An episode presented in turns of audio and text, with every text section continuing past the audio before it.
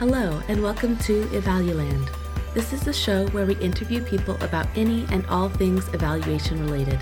I am your host, Dana Jane Linnell, recording on the ancestral lands of the Anishinaabe people in Menomonie, Wisconsin. Dr. Tatiana Elisa Bustos applies community based participatory research approaches in her work.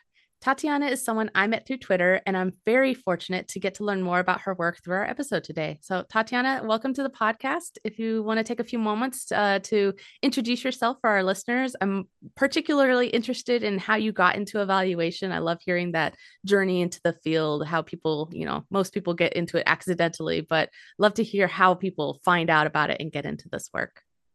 Yeah, thank you so much, uh, Dana, for having me here. Um, so, I am Tatiana Elisa Bustos. I am a social research scientist.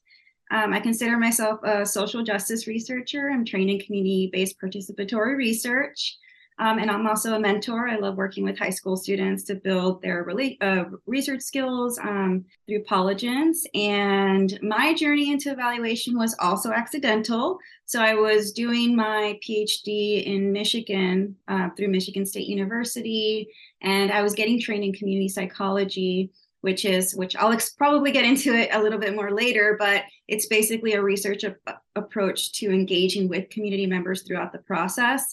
And when I was engaging with community members in a specific project, I started hearing a lot about how they, and this was with nonprofits in particular, how they really needed an evaluation. They kept saying the word evaluation, evaluation. And I started seeing the use of those types of approaches. So bringing that to my work when I was doing community engaged research with people. And so I ended up getting courses in program evaluation through Michigan State. They have a program evaluation center and just started getting into the network and connections with people. And it just fit perfectly with what i was trying to do to help um, community members and organizations. That was my journey. Awesome. Thank you. Yeah. I'm curious you you mentioned that you mentor high school students in research. Yeah. what does that look like for you? Because i'm i'm always curious how people train people in in in doing these skills especially when i don't know i never learned any of these skills in in, in high school yeah. uh, so i'm curious what that looks like. Yeah uh, i came across this awesome opportunity. It's an organization called Polygence. Um, i had a friend who was doing it and he was mentoring a high school students himself and he did a referral and i ended up getting involved and and so they actually connect researchers phds or um, PhD students or other to mentor high school students. And so they'll, they'll do the matching for you. So the students actually have to apply. But what the process looks like is that eventually you get matched um, with someone who has similar interests or goals as you and wants to learn from your specialty. And it's virtual. So we use the platform to communicate with one another. And they, when they do apply, they actually have to submit like a video and it's super adorable. I love it so much because you know they're so passionate about a big idea, and your job as a mentor is to scope it and shape it in a way that's feasible within the six months that you do have with them. Um, and so it's a lot of what's your idea? Okay, let's start with what tools you have to search about those ideas. So even starting with like literature literature searches, websites, really basic details that no high school student knows. And I didn't know right. that either, but I get the opportunity to sell, tell someone at an early point so that when they do get to college, they have those skills and it's applicable outside of research too, you know, to, to research a topic and things like that. So I, I've done projects where someone was, excuse me, someone was really interested in policymakers and the relationship with researchers and wanted to learn more about that very broad idea. And so I was like, well, let's do a technical report that summarizes the literature on that and just gave her some skill sets on how to search systematically, how to like assess the quality of articles. And then so another student was interested in mental health blogs. And then I had to scope like, what kind of issues are you interested in? Um, how do you identify the key topics in a blog and things like that? So it's been really fun. And that's kind of what it looks like. Um, not a, you know, a very large research project, but it's still those basic research skills that they need to be successful in the future. And it's it's my favorite thing. So I've been doing that uh, on the side. I really love it. It's one of my favorite passions is to mentor them.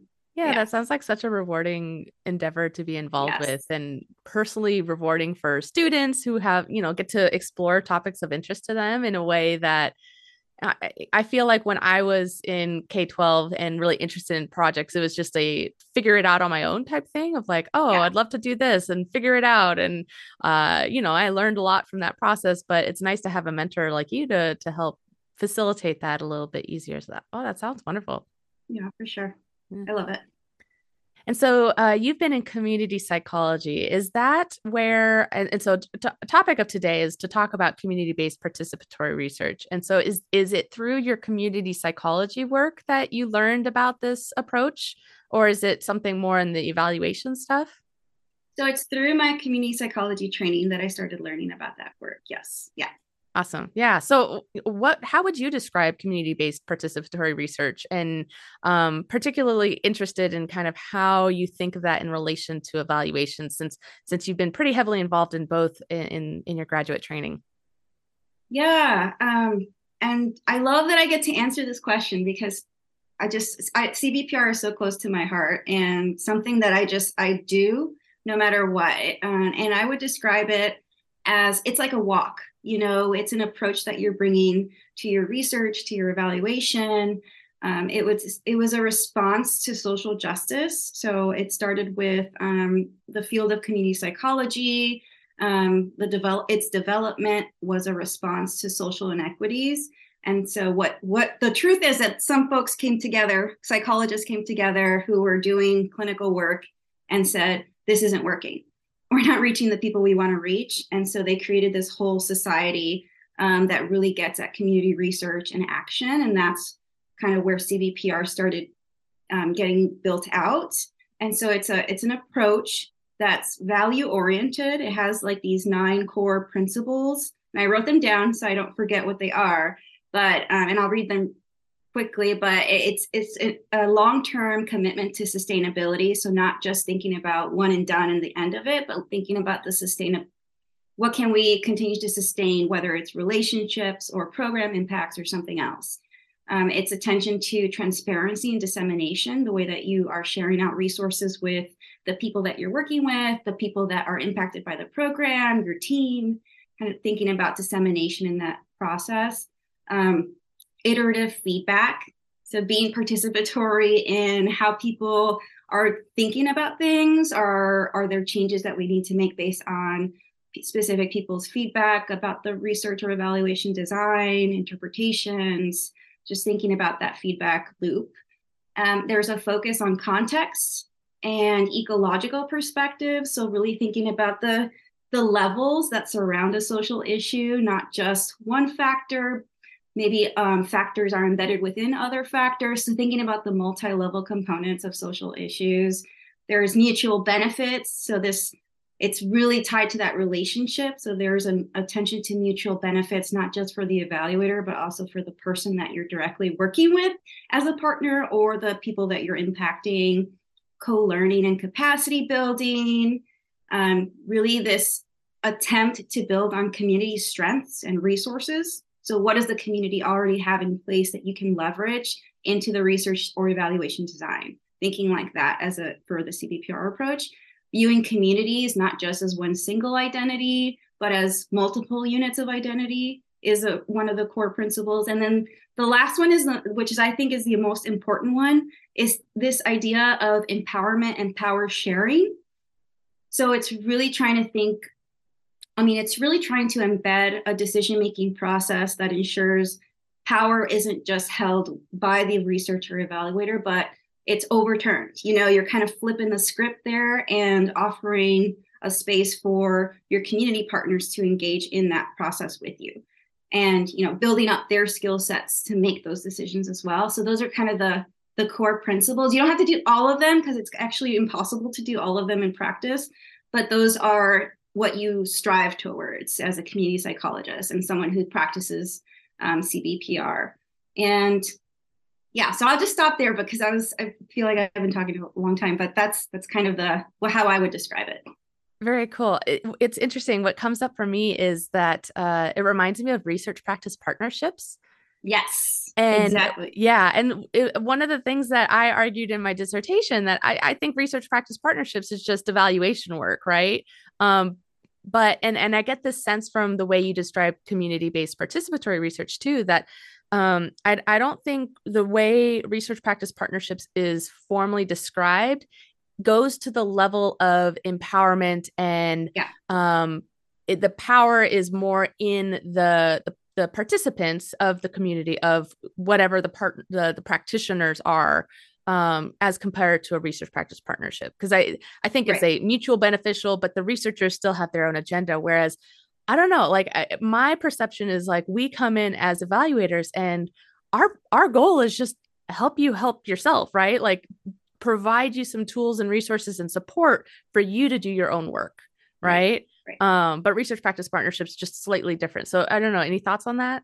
Yeah i think it's the combination of those two and and i'm so glad you that your thought went to, directly to research um, community partnerships because that was my dissertation too ah. and you know just because that was the the most practical way to demonstrate a cbpr approach but anyway um, to answer your question I'm in both spaces. So I'm trained in CBPR, but I'm also an eva- like a professional evaluator in where I work, and I am always combining the two yeah. um, in different ways. Um, going back to like who holds the power in a research community partnership. So being a CBPR by training and practice, and then being an evaluator professionally, um, I do find those differences um, going back to the research community partnership that you're describing and having that a separate agenda i wouldn't say like you know a, negative agenda or a different one but maybe it's just different than what you would in an evaluation design and so i like the evaluation space and pulling in concepts from cbpr into that space because you have more flexibility um, because you're mentioning like a lot of evaluators have that like-minded um, approach to wanting to help the communities um, help themselves. And that's sometimes, I mean, maybe not everyone, but it's sometimes harder um, to get that in a research context because there are these deadlines for grants or expectations for grants although there's you might find the same situation in evaluation but it's a little bit different. There's some flexibility but i think i run into the same challenges across both. Yeah. You know so but i think that's that's the difference having having the space to do that to take time to think about sustainability or to think about disseminating products whereas in a research setting that might be like oh no way. I don't that's introduces bias and all these other issues. So that's depending on who you're talking to but that's right. that's what i would think about the, the key differences um, between yeah. the two. Speaking of grants like who is typically funding this type of work? Is it the community themselves? Um and and even then what who is the community? Is it like a city government? Is it um a nonprofit organization? What does this typically look like yeah, so I think community is could be anyone. So when I say community, I'm thinking about staff, government, um, actual nonprofit leaders. It could be um, researchers, uh, maybe, um, well, maybe not the researchers, but the researchers who are engaged with someone in some way that are standing in the middle, um, like intermediaries.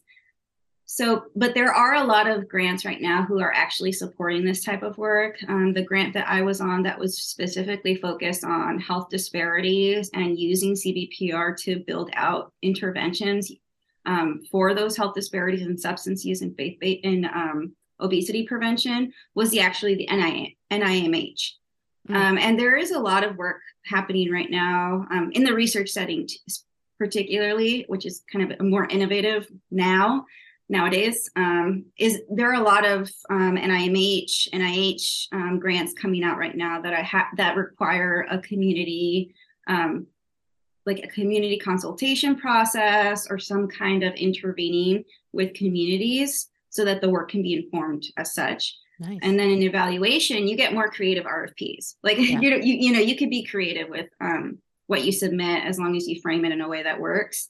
So I, I don't I think you probably know what's out there for for the RFPs, but I've also seen seen that work there. So yeah, that's yeah. that's where it's um, building out. Yeah. So when how how would these start? So it sounds like sometimes it, it's starting from the researcher evaluator if they're getting like an NIMH or NIH grant, um, but then they need to consult with with the community. Like how how do you engage with the community to start that work, or is it more of a they've they've approached you and then you're approaching these federal grants um, and applying for them? That's a good question. Like, is it grant is it a trigger from a grant or from the communities themselves? Um, that's what I'm hearing. So it starts, it could start either way. It probably starts from the grant first, is what I've seen in the literature. Like that's how these partnerships typically start first. Um, I, and forgot to mention the CDC is also a huge one, mm. um, especially in public health settings, that is pushing for these ideas with um, community advisory groups. But the way that it would start is I would, you know, get the CDC grant, for example. Um, I would have to submit an evaluation plan after I received the grant. If the grant, I'm thinking in particular a grant that actually required a community component, like these are explicitly stated in the grants. Um, and so what I what I do is I present the idea of a community advisory group council into the plan, um, and the only the only thing that can vary is sometimes people have a partnership and sometimes they don't. So but a relationship i mean with the community members that they're trying to invite into the research process. Like an existing relationship already? Yes yeah. exactly. Existing relationship. Um, i'm thinking of a situation where i was new to the state you know i didn't have any existing relationships but the agency did um, so I was trying to leverage some of the partnerships that they already had to invite people to a community advisory group. So you can do things like that where you may not, even if you are the evaluator on that grant, you don't have those relationships, you can still work with someone else to um, try to part, not partner, but recruit people to participate as part of the, the evaluation project. So it starts like that, um, writing out the plan, um, being really specific about how these people are going to be involved like how are you going to involve community members? Like so there is like a thoughtful process. Um, you create like a uh, the name escapes me right now but you outline the the expectations the timeline um, the the deliverables that would be expected. It's kind of like a memorandum of understanding yeah. but it's really for a community partnership okay. um, that's going to be involved. So there is like it is extra work. Um, it's like doing two projects in one because yeah. you have to be thoughtful about how um, many times um, you're you're going to be inviting communities to participate. Um, how, if there are incentives or not, what kind, um, what happens if they just don't want to participate, having those measures in place. So this all happens after you get the grant and after you write an evaluation or during you during your writing of the evaluation plan. So that you have those materials. Um, and yeah and so that's the start. That's the very beginning. And then you actually have to recruit with the the rules that you've created the agreements that you've created. Right. um, hopefully you got advice from someone who is a community engagement specialist of the agency to you know make judgments uh, best judgments on whether those number of meetings are okay, the incentives are okay, and things like that. Um, so really thinking about feedback, feedback process to make sure that the materials are meaningful um, before we get out to the community. So there's just a lot of like pre-work to um, to a research project like that or an evaluation project like that. Yeah. It's interesting that that multi-step grant process of it's not until you get the grant that you're now articulating that agreement um, yeah. between the organization. I can see the the pros and cons of that, right? That sure. uh, one benefit is like you're not engaging with the community until you know that you can actually do this work because that would just suck, right? You say, "Hey, we're yeah. going to do this great work and sorry, we got we didn't get funded."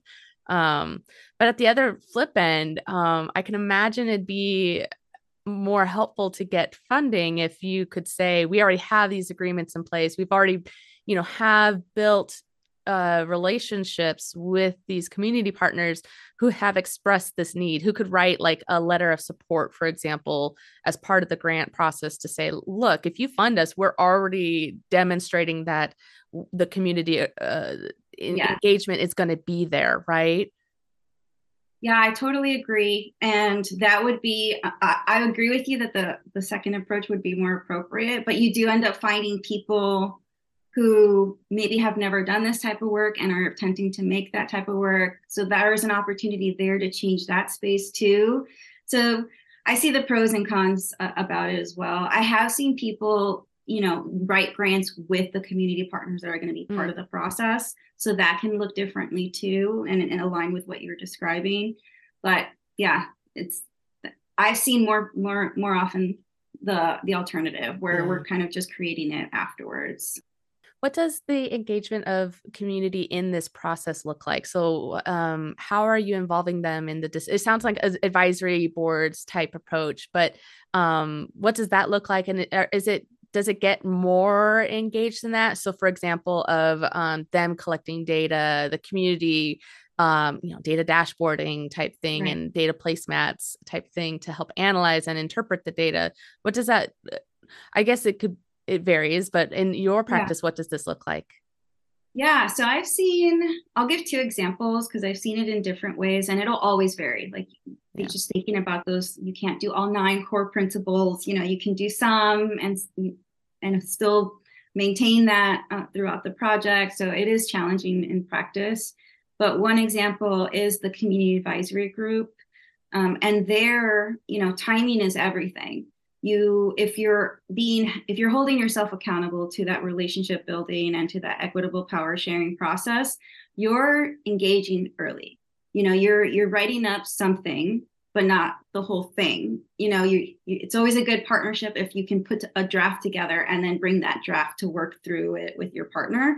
And so that's how i that's how i approach it. So i've created um, a very loose draft of the evaluation plan questions and just going through phases, not just writing the whole plan, but looking at the research questions and then taking a pause and going to my community advisory group, asking them what they think. Are we it, are we hitting the right questions? Is this the is this meeting the mark? Are we being responsive to what you're seeing out in the community? Mm-hmm. And so, and, it, and I know I recognize that it slows it down completely, but sometimes that's necessary um, for for impact. You know, I think oh, it's oh, yeah. necessary for impact and social justice yeah. work. Um, and so that would be the first phase. So just taking the evaluation plan by phases. But I I'm mindful about bringing work forward because you know going back to that power sharing idea, like you know I don't want to burden my community advisory groups um, with starting and drafting the work from the very beginning unless they tell me that they want to be involved in that way. And so I'll bring work forward um, that we can work through together um, and start there with the questions. The purposes of the evaluations are usually harder because that's set for, by the grant oftentimes, but you know we'll have a discussion about what direction we might take it to, if there's flexibility. So it's a lot of meetings. So just taking it one step at a time. Um, so that's that, and that's just the very beginning.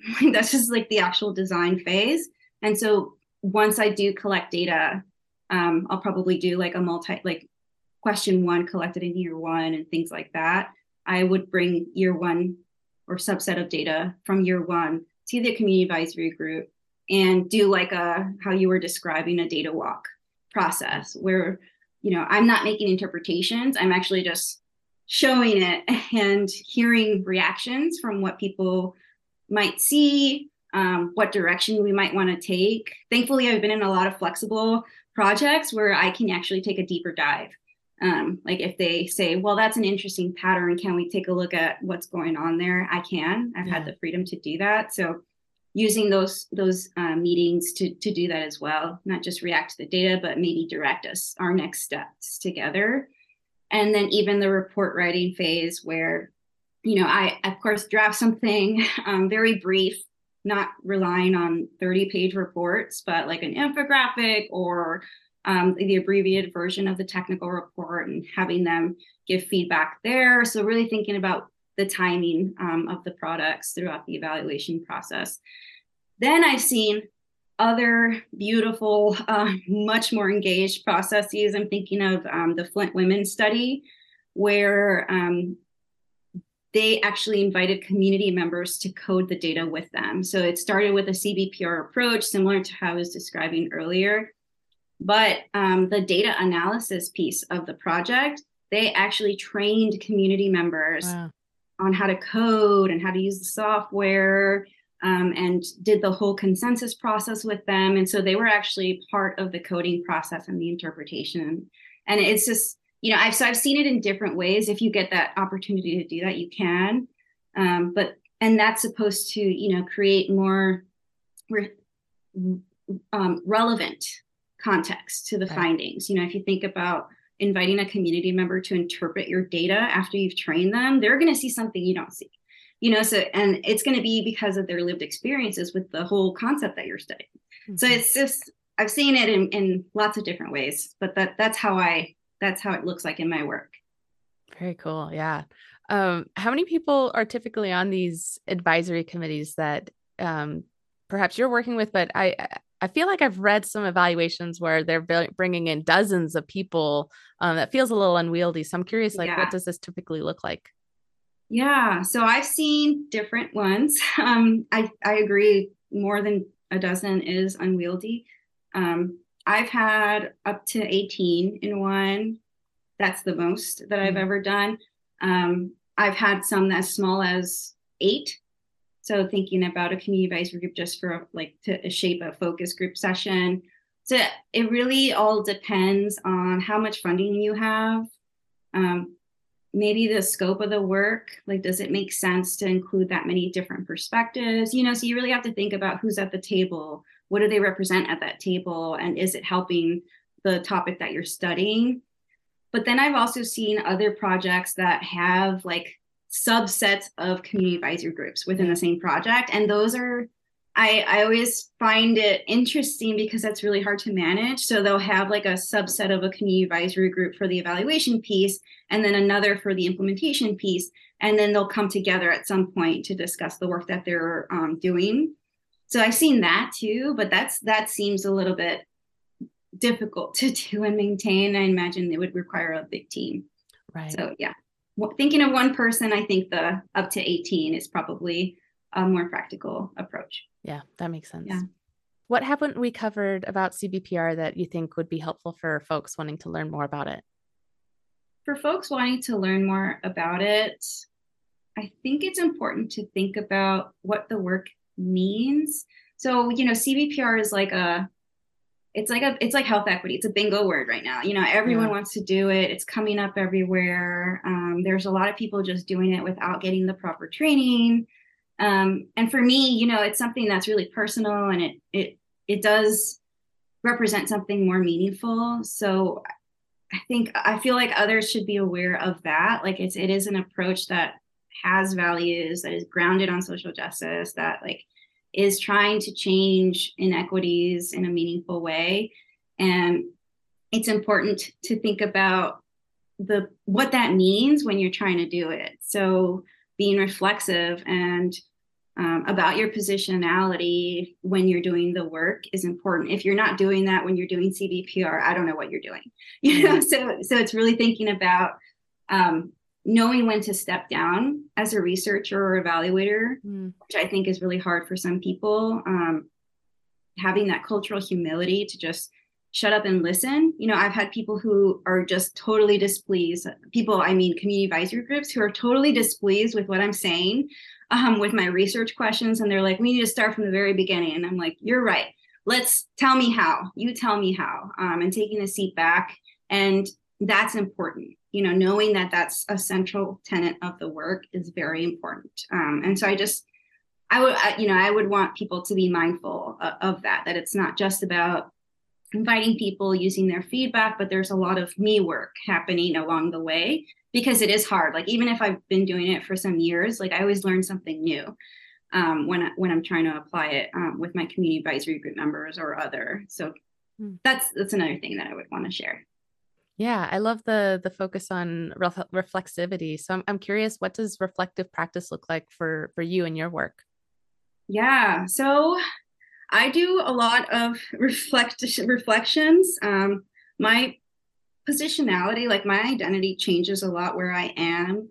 You know, so I'm currently a government employee and wearing that hat and working with community advisors can be completely different than what I know as a community engaged researcher or like someone who is a community representative of the groups that are, that are impacted by social inequities. and just taking the time to think about what that means. Um, like, you know, I'll, I'll, maybe I had a bad meeting and or a, a negative response about something, um, and I need to take a time take the time to think about why that's happening. So really taking, I don't know, I would say 30 minutes after a meeting to debrief, think about what our roles were playing in that meeting. Did I give enough power up? You know, did did I allow enough space um, for participation? Um, it's also journaling. So I love writing about um, my experiences and uh, they call it bracketing, where you're trying to set your um, personal assumptions and biases about mm-hmm. what's happened out, and then you take a look again and read it through it. So it's just a lot of this introspective work. Um, and sometimes I even set up a meeting with others and talk about that, like what were what were we doing? Like, what did it look like? Um, was there something we could have been doing differently and thinking about our positionalities in that meeting or in those sessions with others? So that's kind of how it looks like for me. It's really important for me um, in particular. And I try to show my students that as well. You know, like it, this isn't just about doing the research, but thinking about who you are in that um, that process as well. I don't think I have any other questions. Is there anything else that we haven't covered that would be important to share? I I don't think so. Um, I think that's all. That's all I wanted to share. I know I have um, some resources yeah. for people who want to get training. Um, so take a look at that. And yeah, I think I think that's it. Please reach out um, if you have other questions about CBPR. Thank you. Yeah. Yeah. Be, uh, be sure to check out these show notes for uh, a bunch of resources that Tatiana has shared um, professional organizations related to CBPR, training institutes, a toolkit or a, a collection of toolkits, and a few journals to check out as well. Uh, so, in wrapping up, uh, one thing I love to end the show with is something that Code Switch used to do. They haven't been doing it in a while, which makes me a little sad. But they used to ask, "What song is giving you life right now?" And I always like to flip it a little bit. And what in evaluation or in CBPR is giving you life right now?